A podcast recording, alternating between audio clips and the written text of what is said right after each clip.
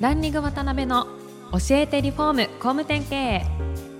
この番組はリフォーム工務店業界に特化した経営コンサルティング事業を手掛ける株式会社ランリングの代表渡辺翔一が住宅業界の経営者や幹部の方を毎回ゲストにお招きし業界のさまざまなことについてお聞きしていく番組です。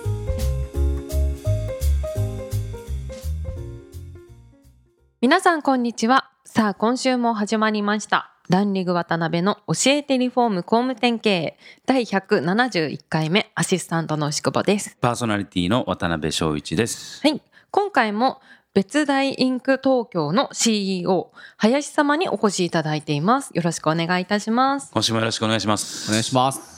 前回ちょっと面白すぎて思いっきりオーバーしちゃいましたけど。無駄話ばっかすみません。いえ戻します。はい。で、今回あの30代前半でちょっと大きな出来事があってっていう、そのあたりからお話をお聞きできたらなと思うんですけど。映画の仕事したくて上京して、で、20代後半から、いまさにその、まあエンターテインメント業界ですね、うん映画の宣伝 PR みたいな仕事をさせていただきながら、はい。当時1年に1回一番大作と呼ばれている作品とかよくあるじゃないですか。はいはいはいハリー・ポッターとか。ああ、なるほど。で、僕は、うんえーと最後の方で、アースっていう映画と、おーはいはいはい。ライラの冒険黄金の羅針盤っていう映画と、はい、ありますね。で僕たちと駐在えーさんの700日戦争の SP をやらせてもらってる時にああ俺ちょっと今日本の中心で仕事してんなみたいなああいいなここからどんどんやっぱ乗ってくるんだろうなっていう時代があってうんでそのちょっと後にたまたまガンダムのプロモーションのはいお話をいただいて、うんすごく大きな予算をかけるっていうプロモーションだったんですけど、でそのタイミングで個人的になんですけど、はい。結婚してたんですけど、はいはい。当時、まあ、離婚することになあってそうなんですね。仕事が一番乗ってるんだけど、はい。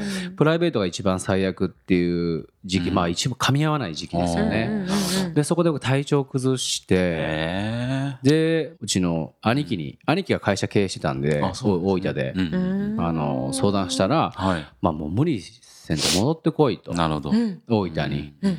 まあ、まあ出たかったらまた出りゃいいしと。はい。東京に、なるほど。まあ、そもそも東京に出たいから出たわけじゃなくて、うんうんうん映画の仕事がしたいから出たわけだったんで、そうですよね。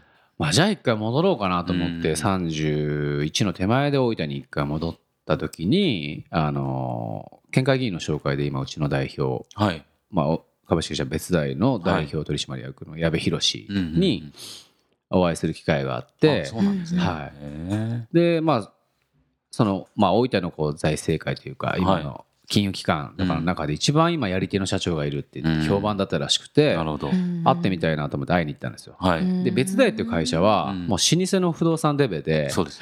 大分で今57期目はい。になるんで、もう大分の町の大部分を別大が作ったって言っても過言ではないぐらい、なるほどね。あの、知名度もあのある会社で、ただ不動産屋さんっていうイメージがあったんでうん、うんちょっと見るまでは僕すごい悪い印象しかなかったんですよ。なるほどね。潰れかけのうん。もうやばい会社みたいな。まあその興味もあったんで、はい。じゃあちょっとやってみますって言って、別大に入ったんですけど、うん。やっぱその東京で仕事をやってると、これははい。まあ、東京とローカルっていう差でよくある話なんですけど、はい。仕事の取り組み方っていう姿勢の問題で、環境の問題でですね、働いてるスタッフのうん。気持ちの持ちようだったりとか、は取り組みって全く違うんですよ。ですごくセンセーショナルで、それが。うん。うん。で、まあ、自分は人生一回、すごい上下ありましたけど、はい。やったなというか、もう離婚もしたし、まあいいかなと思ってたんで、うん。なんか返してあげたいなと思ったんですよね。おせっかく帰ったし出会ったんだし、はい。うん。その人たちにうん。僕が東京で学んだようなことを少しでもこう返してあげたいなと思って、うん。そこから入り込んでいったんですよ。お別大っていうそうです。会社の。。別大会社のその組織に。なるほどうね。ん。で、いろんな部署の会議出たりとか、うん。各メディア回って、うん。別大っていう会社をもう一度お願いしますって PR を広報の立ち位置としてやったりとか、はい。まあ、CM 作ってみてうん、コマーシャル再開してみたりとか、なるほど。うん。たくさんやっていく中で、うん。もう、社その時社長に懇願したんですけど、はい。僕トップにしてくんないかって話してたんですよ。話が早いから、立て直したいし、うん。話が早いからトップにしてくれって言ったら、まあ、社長が、まあ、そこは社長まともなんですけどね、はい。い、やいや、そんなできるわけないじゃんと。まあ言うてももう、その40年選手とか見るし、まあまあ先日の話じゃないですけど、行かれてんのかと。まあちょっと待ってくれ。その代わり、ちょっとなんか全国展開したい事案があるから、てっぺ手伝ってくんないかって言われて、うん。それが、あの、今の事業の前身だったんですよね。あそうなんですか。はい。そしたら法人向けにそういういろいろ広げられよっていうお考えがあったってことなんですウね。ェブの集客システムがあって、まあ、システムというか、はいホームページの仕組みなんですけど、それをなんか全国展開したいっていう相談があって、で僕自身がさじゃあそのオンラインとかインターネットにすごい長けてるかってそうでもなかったんですけど、話聞いてるとちょっとこれはでもしんどいなと展開が、僕がするには。ああ、なるほど。うんで初めてそのシステムの中に実はゼロキューブってあったんですよ。あそうなんですね。ゼロキューブの前の前身の B キューブっていう商品なんですけど、うん。で、その B キューブがグッドデザインを僕自身がプレゼンテーション作って取りに行ったら、たまたま取れて、うん。で、ゼロキューブちょっと売れそうだからう、ん社長ちょっとゼロキューブだけクローズアップして僕やりますねって言って、広告売ったりして、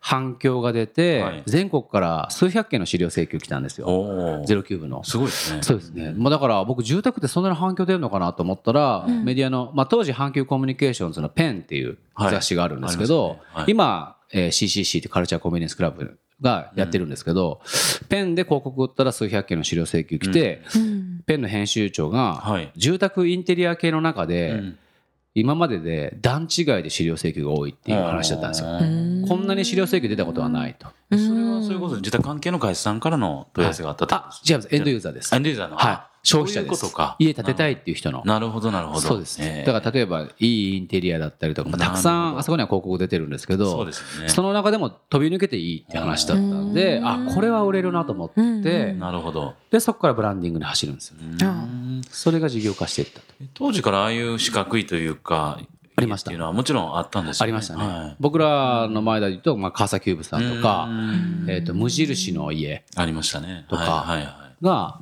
その前ですかね。ん、なるほどね。で、これはいけると。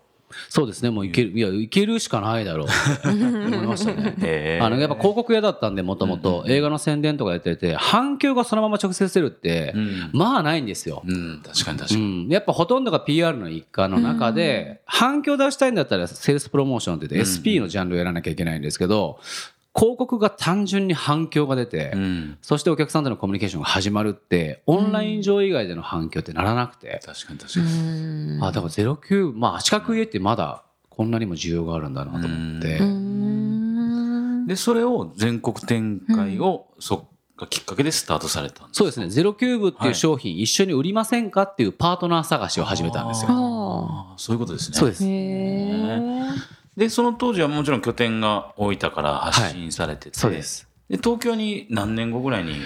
東京に支社出したのはそこから4年後かな。うん。はなるほどね。初めの2年はほぼ僕一人でやってて、ああ、そうなんですね。うん。でそこから営業のサポートつけたりとか、うんうん少しずつ組織化していって、4年後に東京オフィス出して、なるほど。うんで今丸5年、6年目ですね、東京オフィス出して。そうなんですね。もっとなんかね、10年ぐらいやられてるようなイメージありましたけど、うんまだ6年目とかなんそうですねはいそうなんですね。はい。多分、あ、これいけるっていう段階から、いろんなステップ踏まれて今に来られてると思うんですけど、はいうんなんかそういう中でこう爆発した起点とか、なんかこう、きっかけとか、エピソードみたいなのってなんかありますか、よく話すんですよ、僕、マーケティングの場でも。必ずジョイントマーケティングって言ってジョイン、トマーケティング。自社のブランドの認知優位性っていうのは、うんとんでもないカロリーを使わない限り、しかも時間も使わない限り勝てないんですけど、うん。例えばタイアップはい。とかコラボレーションっていう、はあの言葉ってよく聞くじゃないですか。うん。あれの理由っていうのは、人脈を掛け算にするためにうん。する手法なんですよ。うん。うん。だから、例えば、ハリー・ポッターをはい。一人でも多くの人に見てもらいたいから、うん。すごく人が集まるイオンの中でプロモーションをするっていうのは、単純にそういうことで、なるほど。それと近しいことをゼロキューブでもしなきゃなと思って、うんゼロキューブとのジョイントを、当時、まあ今もあるんですけど、A 出版っていう会社のカリフォルニア工務店っていうところと、えージョイントしようっていう、まあ話をうん。当時、向こうの専務に持ちかけて、なるほど、なるほど。一緒にやりませんかっていう話で、ゼロキューブマリブっていうのが生まれたんですけど、そこが一発目の起爆剤ですかね。なるほどね。へーはい。そこからいろんなとことコラボしていかれてますよね。そうですね、うん。去年の頭に出したんですけど、フリックスストアさんっていうアパレルブランドと、はい。僕らがやってるフリックスハウスっていうのがあるんですけど、あれの反響っていうのは当時のマリブを抜きましたね。うんそうなんですか。まあ、フリックスストアさんのファン、顧客の方だけでも日本で100万人いるって言われてるんで、ああそんなにいらっしゃるんですね。はい。うん。僕らの有名ですもんね。そうですね、ん。広告の認知と、向こうのお客さんとっていう。ジョイントマーケティング。はい。うんうんだけどそれって本当普通の普通のというか普通に頑張られてらっしゃるはい。住宅会社さんとか工務店さんとかもはいなんか応用できそうないや、できます。あの、はい。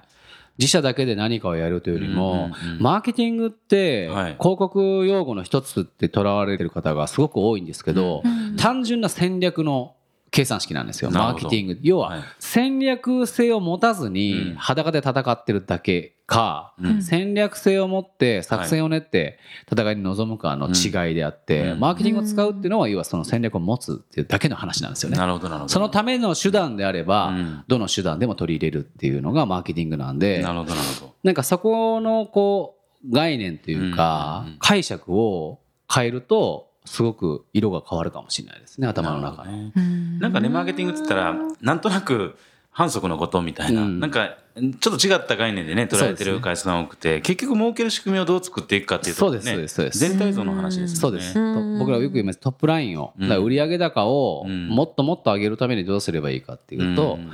マーケティングを使わないと無理ですよっていう話をしますね。なるほど。いや、すごいや 役に立つ話なんですけど、はいちょっとまた時間が過ぎちゃいました。時間過ぎちゃった。次はちょっとその戦略の部分とかマーケティングの部分をちょはいっと突っ込んでお聞きできたらなと思います。ははい。ということで、そろそろお時間が来てしまいました。次回も林様にはゲストにおいでいただきます。本日はありがとうございましたありがとうございました。今回もランリング渡辺の教えてリフォーム工務店経営をお聞きいただきありがとうございました。番組では渡辺や住宅業界の経営者幹部の方へのご質問を募集しています。